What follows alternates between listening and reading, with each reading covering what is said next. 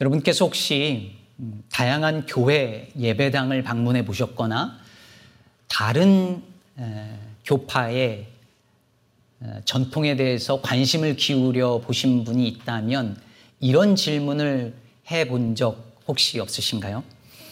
왜 10계명에는 분명히 어떤 형상도 만들지 말라라고 했는데 왜 캐톨릭 교회나 아니면 동방정교회 같은 데는 가보면 이런 성상이나 성화 같은 것들이 그렇게 많고 왜 개신교회에는 별로 없을까요?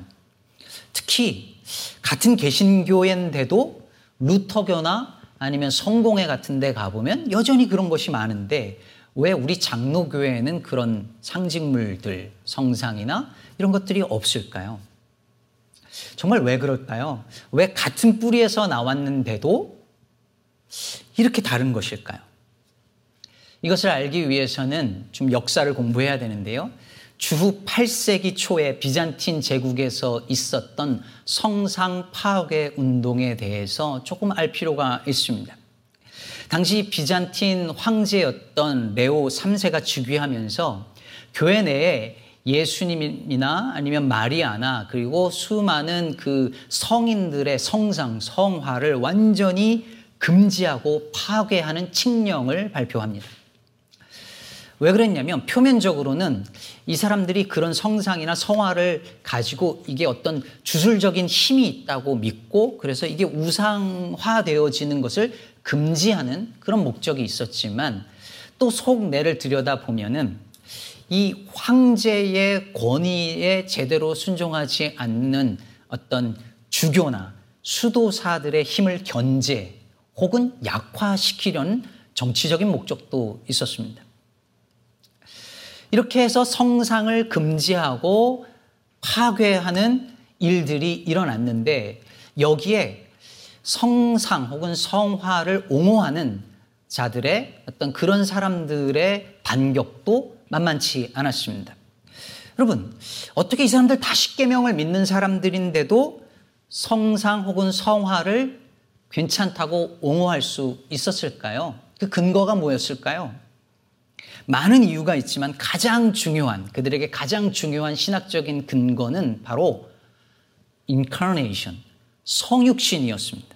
무슨 말이냐면 하나님이 이미 인간의 형상을 입고 이 땅에 내려오셨잖아요. 그래서 이렇게 만질 수 있고 볼 수 있는 육신을 입고 이 땅에 오신 예수님이 있는데 그런데 아무 형상도 만들지 말라고 하는 것은 너희들이 성육신을 제대로 믿지 않는 이원론적인 생각을 가지고 있기 때문이다 라고 반격을 했습니다. 즉, 이원론이 뭐죠? 거룩한 것과 세속적인 것들을 이렇게 나누고 영적인 것은 더 우월한 것이고 이 육에, 몸에 관련된 것은 악한 것이다라고 본 어떤 그런 그 당시의 영지주의적인 흐름들이 있었거든요.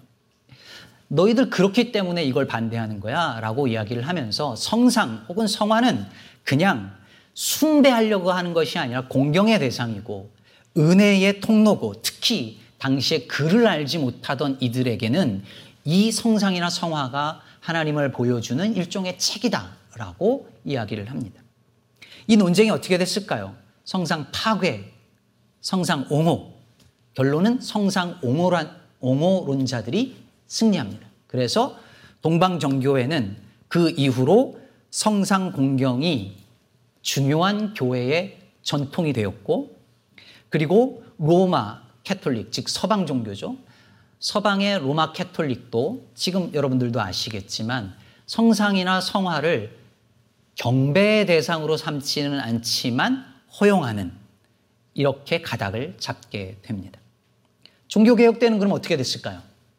종교개혁 때는 다시 성상 파괴 움직임이 일어납니다. 그래서 종교개혁가들 중에 아주 과격하게 성상과 성화를 격렬하게 반대하는 이들이 성상 파괴 운동을 다시 시작하는데요. 교회 예배당에 있는 모든 종류의 조각품, 그림, 이런 예술 작품들을 전부 다 부숴드리고 파괴하기 시작합니다. 그래서 교회 예배당에 가서 조각품을 박살내고 부수고 벽화를 다 뜯어낼 수 없으면 벽에다가 석회를 갖다 칠해버리면서 모든 것을 다 파괴해버립니다. 건물 안에 그냥 회색 벽만 남게 만들어버립니다. 이런 성상 파괴 전통은 오늘날의 개신교회까지 이어져서 특별히 많은 개신교 교파들, 그 중에서도 한국 개신교들, 그 중에서도 한국 장로교회는 특히나 교회 내에 어떤 상징물이나 그리고 성화가 있는 것을 싫어하고 극도로 경계합니다. 오늘 여러분 예배당 보세요. 저희는 스테인글라스에 아무것도 그림이 없죠. 여기 보면 어떠한 상징물도 없고 십자가만 있어요. 그런데 여러분 어떤 장로교회에 가잖아요. 그러면 십자가도 우상이라고 십자가도 안 세워놓는 교회들이 꽤 많이 있습니다. 근데 신기한 게요. 그런 교회, 제가 장로교회 가보면 십자가도 막 안 세울 만큼 이런 걸 그렇게 싫어하는데 장로 지정석은 따로 있더라고요. 벽돌로 이렇게 딱 만들어놨어요. 그건 우상이 아닌 건가요? 그럼 잘 보세요. 지금 이 10계명을 받고 무려 3,000년 이상, 그리고 기독교회가 생긴 지 2,000년 이상이 지나면서 이 논쟁과 이런 해프닝들이 수없이 많았고 지금도 이걸 가지고 서로 일치를 못 보고 있는데 이게 다 2계명에 관련된 것이고 그것에 대한 해석의 문제입니다. 4절을 보실까요?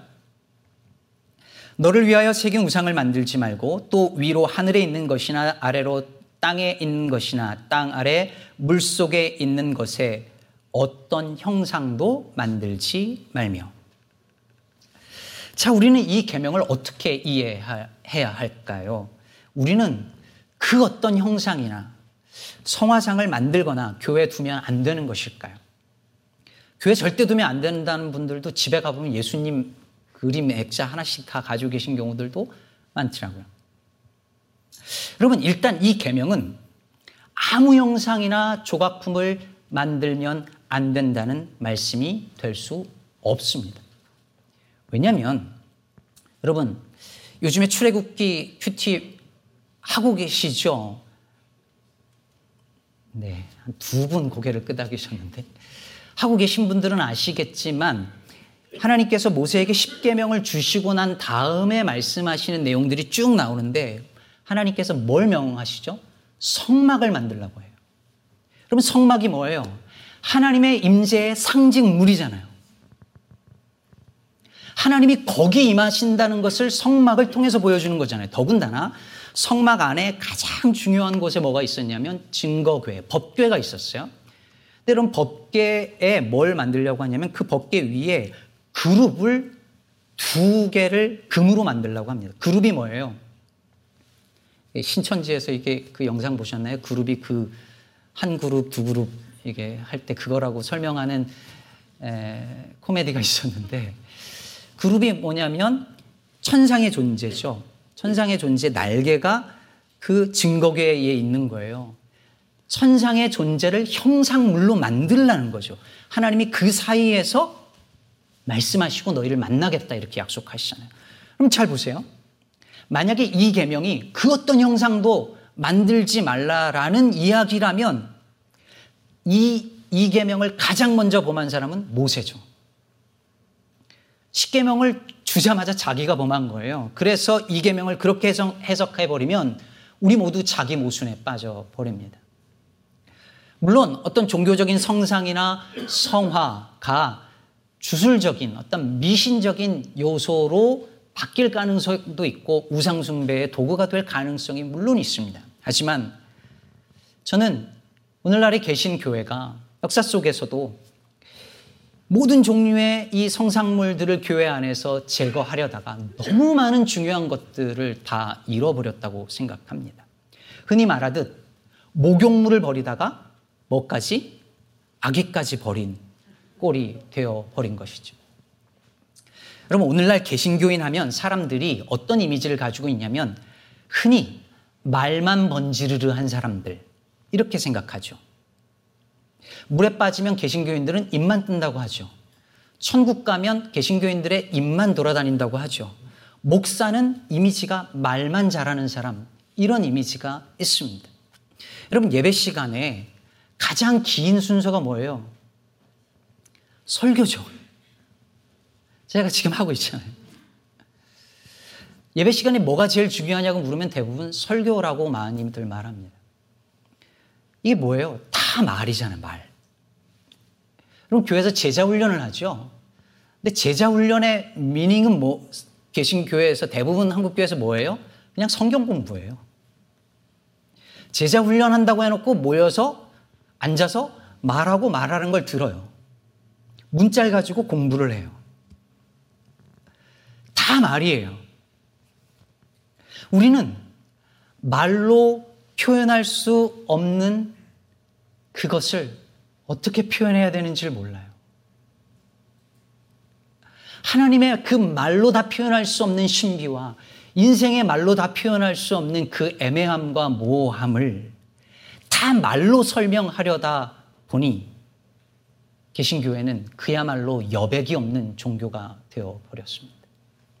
오직 성경의 가치를 내세우다가 그건 좋았지만 이 문자 안에 갇혀버린 거예요. 맨날 앉아서 말해요. 그리고 이 문자에 적혀 있는 걸 그 문자 그대로 받아들이고 해석하면서 문자 안에 갇혀버렸어요. 성경 자체가 우상이 되어버렸어요. 말과 문자로 표현할 수 없는 걸 표현해주는 상징이 가진 힘과 아름다움을 오늘날의 개신교회는 다 잃어버렸어요. 그러므로 사랑하는 여러분, 오늘 제2계명은 눈에 보이는 어떤 형상이나 예술 작품을 절대로 금하고 있지 않습니다.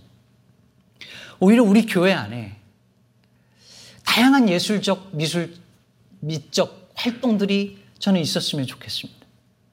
하나님의 진리뿐만 아니라 하나님의 아름다움을 더 드러내고 표현할 수 있는 그 다양한 것들이 우리 안에 있었으면 좋겠습니다. 시와 그림과 그리고 음악이 더 풍성한 교회가 되었으면 좋겠습니다. 그렇다면 대체 오늘 이 2계명이 금하고 있는 그 내용은 뭘까요? 뭘 금하고 있는 것일까요? 여러분, 이 제2계명의 핵심은 4절만이 아니라 5절 전반부에 있습니다. 그것들에게 절하지 말며 그것들을 섬기지 말라. 그런 것들을 만드는 게 문제가 아니라 그것을 섬기고 숭배하는 것이 문제라고 정확하게 이야기하고 있는 것이죠. 여러분, 생각해 보세요. 왜 사람들이 신의 형상을 만들어서 우상으로 섬겼을까요? 왜 그랬을까요? 그것은 이번 주 묵상 본문인 출애굽기 32장을 보면 알 수 있습니다. 출애굽기 32장에서 시내산 광야에 모여있던 백성들이 모세가 시내산 꼭대기로 하나님께 십계명을 받으러 올라갔는데 며칠이 지나도록 오지 않는 겁니다. 그래서 불안해졌어요. 그래서 어떻게 합니까? 백성들이 아론에게 찾아가서 이렇게 요청합니다. 일어나라, 우리를 위하여 우리를 인도할 신을 만들라. 이 모세 곧 우리를 애굽 땅에서 인도하여 낸 사람은 어찌 되었는지 알지 못함이니라. 여러분, 이 사람들은요, 애굽에서 400년 동안, 400년 넘는 기간 동안 살면서 수많은 신들을 봤는데 이 신들은 다 공통점이 있는데 그게 뭐냐면 눈으로 보이거나 손으로 만질 수 있는 신들이죠. 여러분, 고대 박물관 같은 데 가보세요. 시카고 박물관에도 가보세요. 거기 보면 고대 사람들이 섬기던 우상들이 있어요. 그게 전시물로 다 있어요. 어디가나 고대 박물관 가면 그냥 요만한 작은 우상들이에요. 큰 것도 있지만 대부분 집안에 두기 때문에 작아요. 쉽게 볼 수 있어요. 다 그냥 만지고 캐리할 수 있어요. 태양신, 달 다 눈에 보일 수 있어요. 그런데 여러분, 여호와 하나님은 보이지도 않고 잡히지도 않는 거예요. 그나마 다행인 건 모세라고 하는 신적 대리자가 눈앞에 있었는데 그 모세마저 눈에 보이지 않고 어디 갔는지 안 오자 불안해지기 시작했습니다. 그래서 아론에게 신을 만들어 달라고 말했습니다.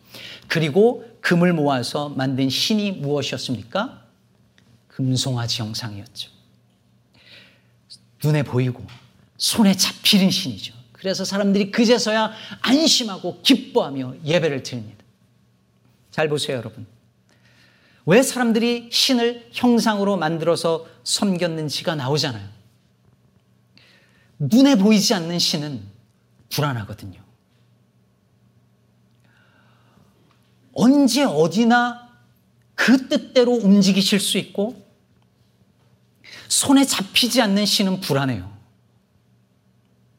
내 눈에 보이고 내 곁에 딱 여기 있고 내가 필요할 때면 언제든지 탁 나타나서 나를 도와줄 수 있는 그 신이 우린 필요해요.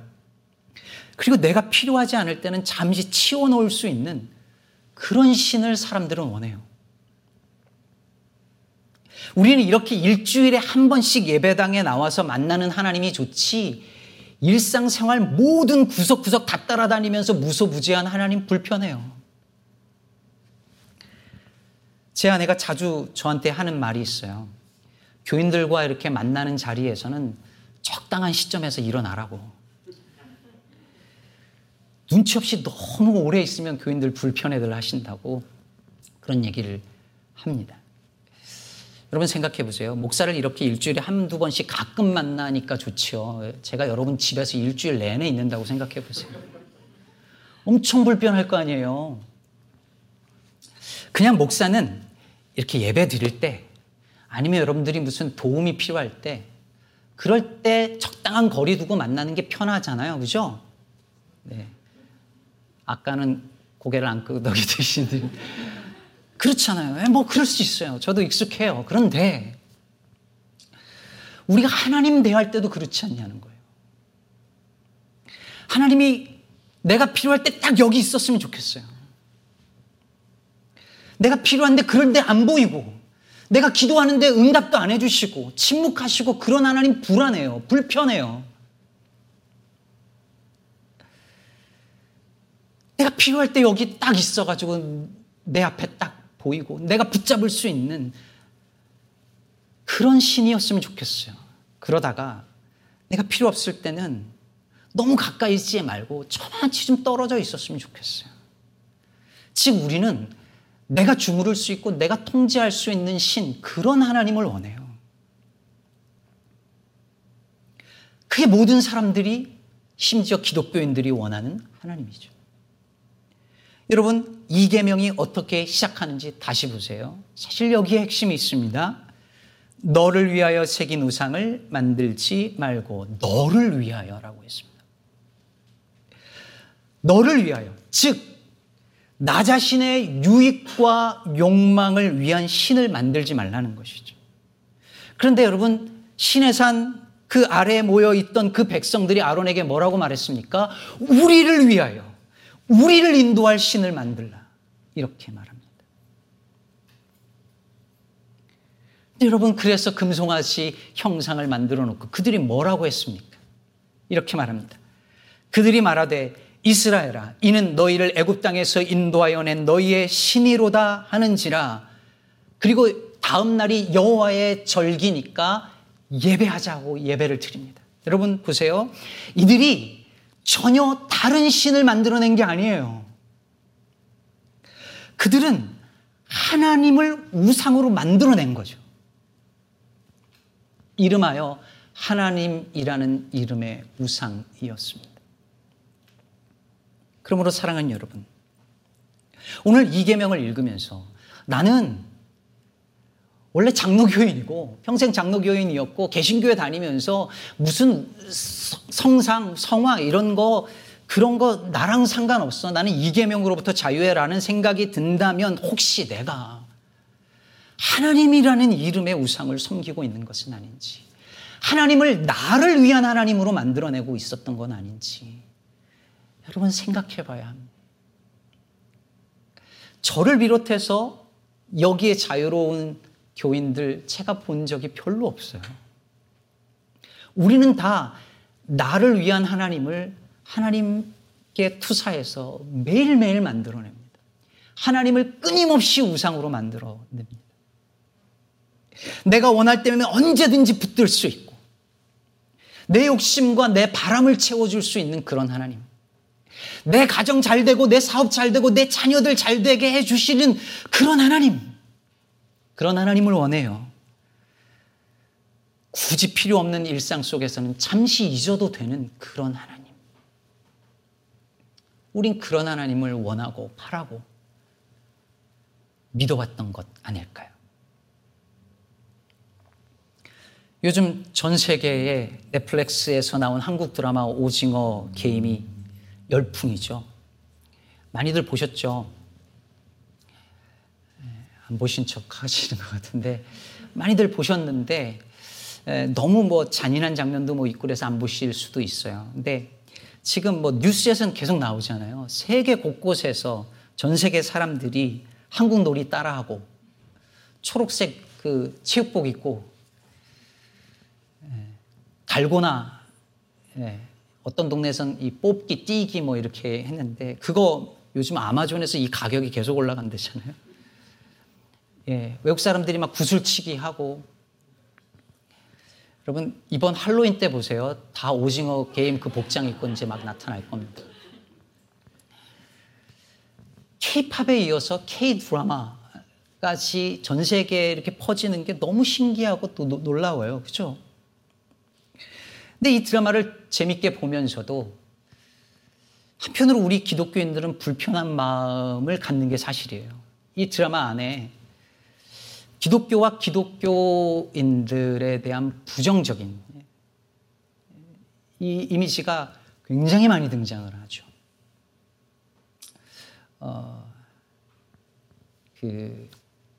나 예수 안 믿어요 이런 부분부터 시작해서 나 살고자 남을 밀어서 죽여버리고 하나님 감사하다고 기도하는 표독스러운 그 사람, 그리고 자기 아버지가 자기 아내를 심하게 폭행하고 결국 살해하고 자기를 성폭행했다라고 말하는 딸이 나오는데 그 딸이 자기 아버지가 목사였다고 얘기를 하고,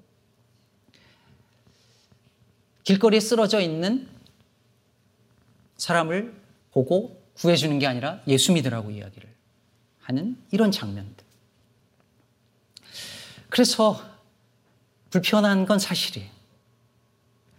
그래서 이 드라마를 보지 말고 보이콧하자는 목회자들도 있어요. 그런데 여러분, 기독교인들이 아무리 이것이 과장이고 의도적인 비하고 일부 기독교인들의 이야기라고 말한다 할지라도 오늘날 한국 사회가 우리 교인들을, 우리 교회를, 이 땅에 특히 개신교회를 바라보는 그 시선이 거기에 반영되어 있다는 사실은 부인할 수 없어요. 그들의 시선에 한국 개신교회는 자신들의 욕망을 채우기 위해서 하나님이라는 신을 이용하고 있는 집단으로밖에 보이지 않습니다. 억울하겠지만 어쩔 수 없어요. 아니, 사실 여기에 나는 아니야 라고 말할 수 있는 사람들이 얼마나 있을까요?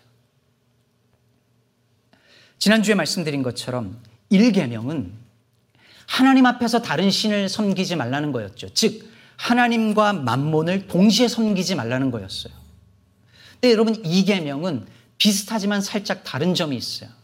그것은 뭐냐면 하나님과 만몬, 돈의 신을 동시에 섬기지 말아야 할 뿐만 아니라 하나님을 만몬으로 섬기지 말라는 거예요. 하나님을 만몬의 신, 돈의 신, 내 가정의 행복과 안녕과 나의 건강과 내 사업을 충족시켜주는 그 신으로 바꾸지 말라는 거예요.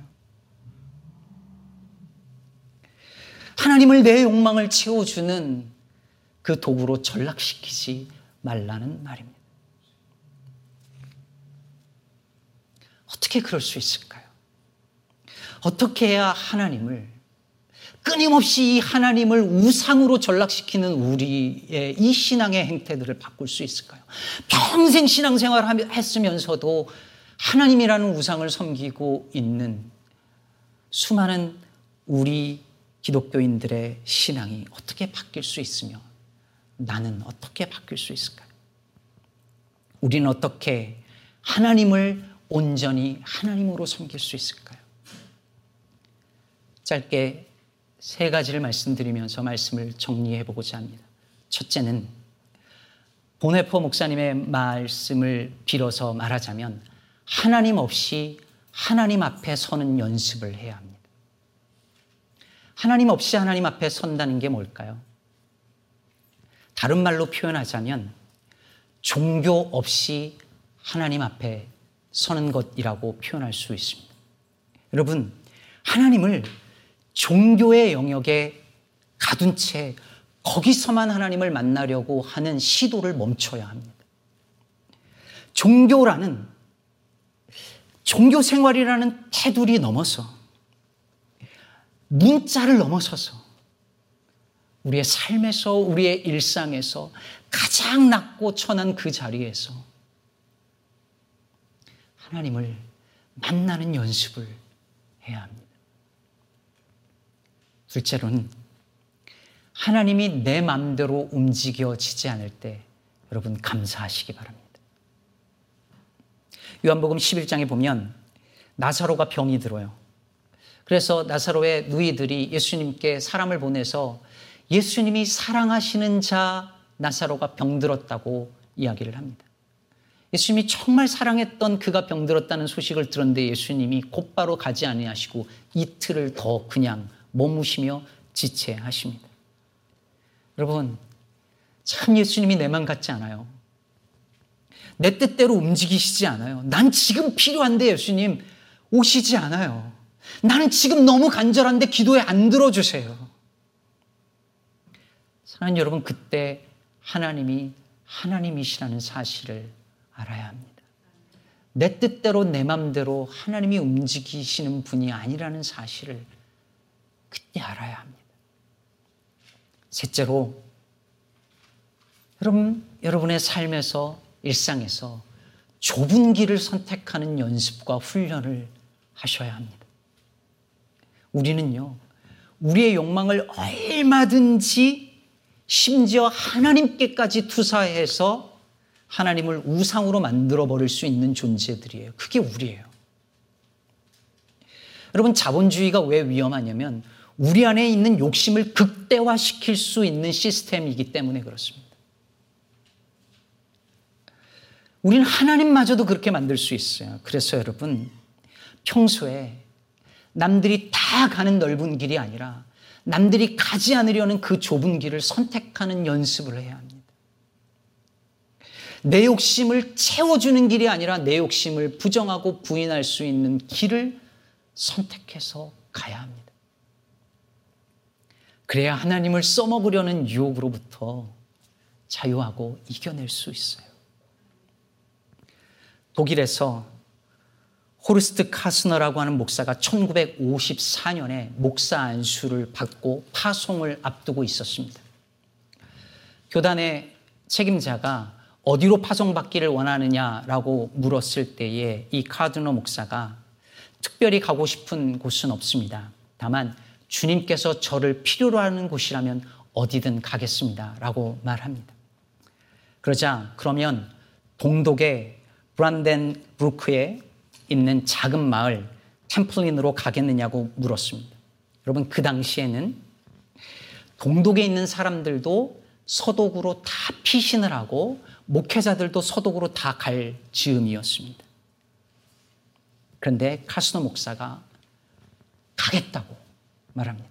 오히려 억압이 있고 남들이 꺼려하는 그곳이 하나님께서 자기를 부르신 곳이라고 믿었고 그곳으로 갑니다. 이곳에서 자라난 카스노 목사의 딸이 바로 독일 최초의 여성 총리로 16년을 재임하고 이제 박수를 받으며 퇴임하는 앙겔라 메르켈 총리입니다.